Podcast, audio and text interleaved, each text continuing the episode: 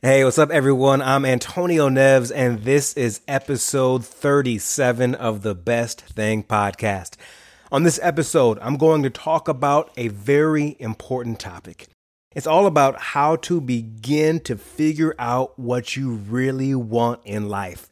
Buckle up, get ready, we're about to go in. But before we get into the episode, if there are specific subjects you'd like me to talk about, you can always text me at 310 564 7124. That phone number, that link is in the show notes. And if you haven't already subscribed to the Best Thing podcast, if you haven't reviewed the Best Thing podcast, if you haven't shared this podcast with the family, friend, a, a, loved one, a colleague, please consider doing so. We want to make sure as many people as possible get to hear this message. Lastly, if you find yourself going through the motions as of late, maybe you feel like you're you're living on autopilot and you know one thing for sure, you don't want to go back to how things used to be. I invite you to participate in my Stop Living on Autopilot mini course. This is a free mini course with three powerful video lessons that will show up right to your email inbox. Swipe up to the show notes, click a button, and you can be in just like that. Okay, let's get to episode 37 on how to begin to figure out what you really want in life. Welcome to the Best Thing Podcast, where we talk to thought leaders, creatives, authors, and entrepreneurs about how sometimes the best thing to happen to you is the most unexpected. Welcome your host, Antonio Neves. Hey, what's up, everyone? Welcome to the Best Thing Podcast, where I talk to people about the best thing to happen to them that doesn't include the traditional markers of success. I'm your host, Antonio Neves. I'm an author, coach, and speaker. And in today's episode, we're doing a deep dive on the one thing. On these episodes, I talk about a thought or idea that has positively changed my life or the lives of people I've coached one on one or with my group coaching programs. The idea today is about how to begin to figure out what you really want in your life. So let's get to it and start with a question What do you want? Well, you know, you might be saying to yourself, well, Antonio, I don't know what I do want, but I do know what I don't want. Listen, uh, today I'm not going to let you off that easy. I get it. In the personal development world, we do a lot of that. We say, you know, it's, it's just as important to know what you don't want as much as it is to what you do want. Well, okay. And in my book, that just wastes time, time we don't have to waste. So, how about we spend some time together figuring out what we do want? Now, odds are, if you're listening to this, you're in one of two camps. You may have some ideas of what you want, or you may have no idea at all, and that's totally cool. And before you attempt to answer the question of what do you want and give yourself a headache from thinking so hard, let me first tell you a brief story. It's about when I was in graduate school and it was winding down for me in New York City. And I was faced with the same issue that just about every other new graduate is faced with what to do with my life. You see, at the time, I wanted to take the summer off and travel. I wanted to write a book. I wanted to create and sell a television show. I wanted to create a podcast. I did 15 years later. Um, I wanted a job as a reporter with the top cable news network. I wanted to start my own company. I wanted to produce a documentary. As you can tell, I wanted to do every damn thing. One day, over a cup of coffee at a cafe, I shared this with a professor of mine who had become a mentor and a friend. And he kindly listened to me as I told him all of the things that I wanted to do. When I finished, he looked at me, he smiled, and said something I will never forget. He said, Antonio, you can do anything you want, but you can't do everything. You can do anything you want, but you can't do everything. That right there was like a punch to my gut. It was exactly what I did not want to hear. I mean, in fact, his answer kind of pissed me off. Why? Because he was right. Now, I'm going to tell you the exact same thing that he told me when it comes to figuring out what you really want. You can do anything you want, but you can't do everything. You see, for, for far too long, since we were old enough to understand words, we've been told and encouraged with these words You can do anything.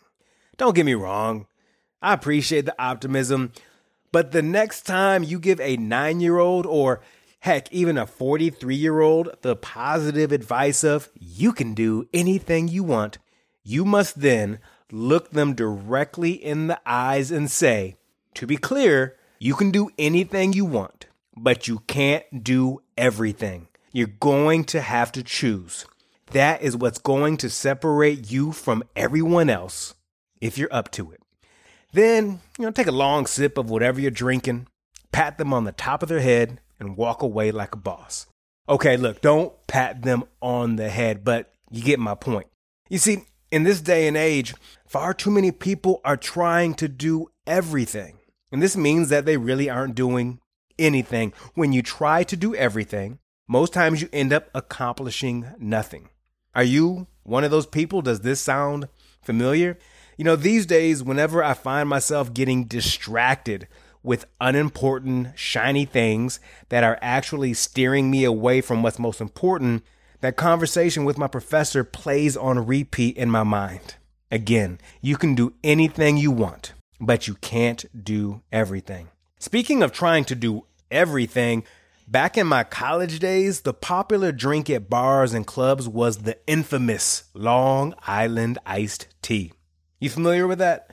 This cocktail, eh, okay, maybe it's not a cocktail because if you call a Long Island iced tea a cocktail, you're going to offend every great bartender everywhere if you call it that. Anyhow, this drink has seemingly every type of alcohol in it vodka, gin, tequila, rum, triple sec, mixed in with some splashes of cola and, and sour mix. Now, listen, far too many times in my life, more times than I care to admit, a Long Island iced tea was my drink of choice. Now, I want to tell you beware when someone orders a Long Island iced tea, they are on a mission and one mission alone. And that mission is to get hammered.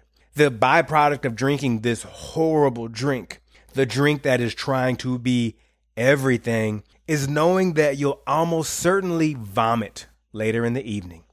In my experience, odds are this vomiting will take place in the back of someone else's car or on the side of a road. I, I may have experienced this before, I'm not going to tell you. Anyhow, here's the deal don't be that person who orders a Long Island iced tea.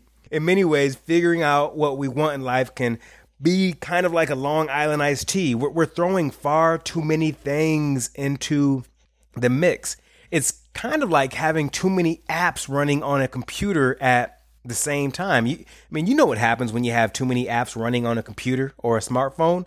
Your operating speed slows down. The apps that you are actively using start to freeze because other unused or minimized apps running behind the scenes in the background are sucking up necessary energy. And after a while, this is the case on a computer or smartphone, and this is a sometimes a worst case scenario, you may experience a major crash and lose everything you've been working on. I'm sure you've all been there before. You've been on a computer and you lost that Word document, that PowerPoint presentation, you name it. You see, life isn't all that different. And let me tell you, I know a lot about crashes, but that's for another episode.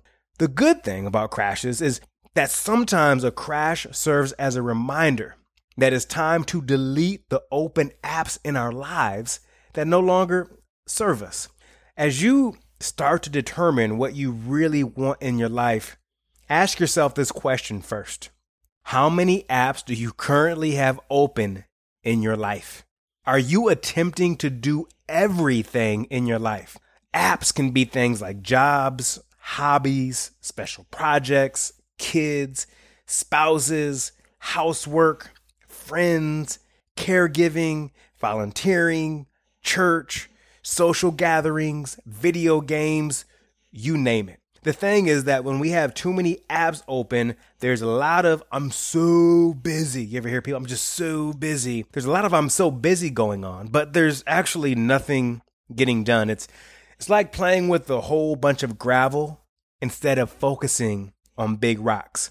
Then I'm going to invite you to take a moment and grab a blank piece of paper or open up a Google Doc or Microsoft Word or a note, you name it, and write down all of the open apps or those in progress projects and responsibilities in your life. Write down all of your open apps. Then, what I want you to do is to identify which of these projects gives you life. It gives you energy, they excite you. And then identify the ones that are just depleting your energy. Jot all of them down and watch that blank piece of paper or screen fill up. Now, when you write all these quote unquote open apps in your life down, now one by one, I want you to review all of them and ask yourself a simple question Do they really matter? Like, seriously, do they really matter? Or are you just keeping your options open at the expense of your happiness? Which apps in your life need to stay open?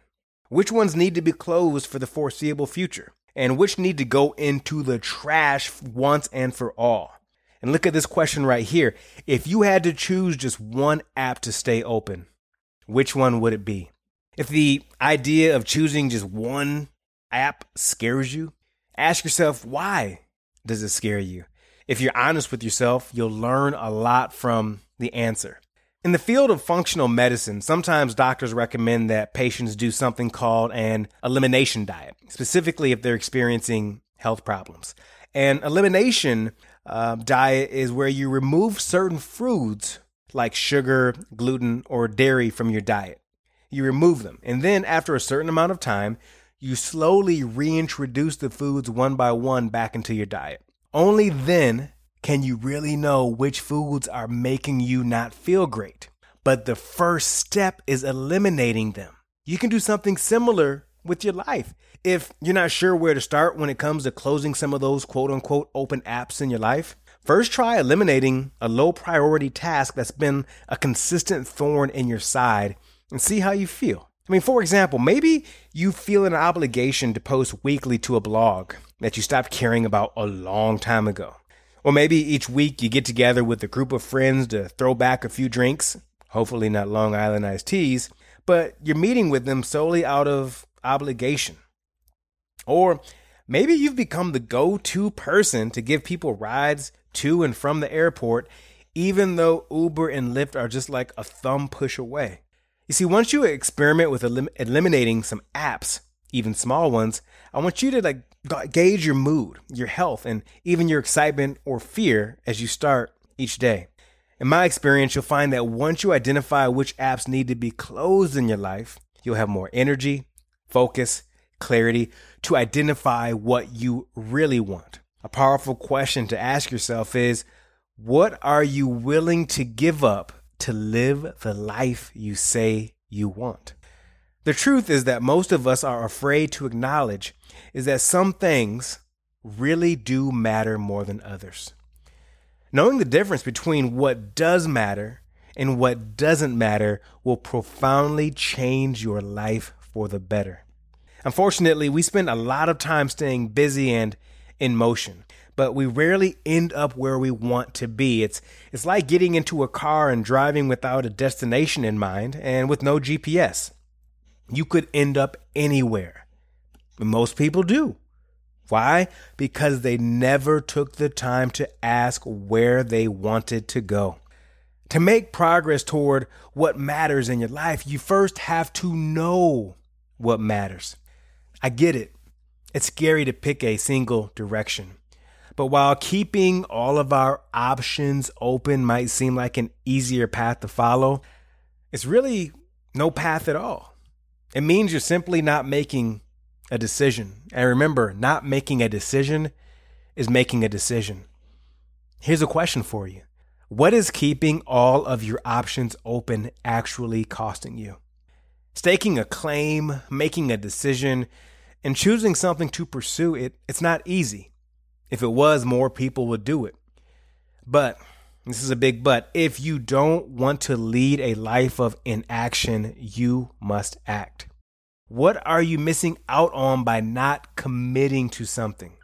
Look, don't worry. Once you make a decision, you can always change your mind later.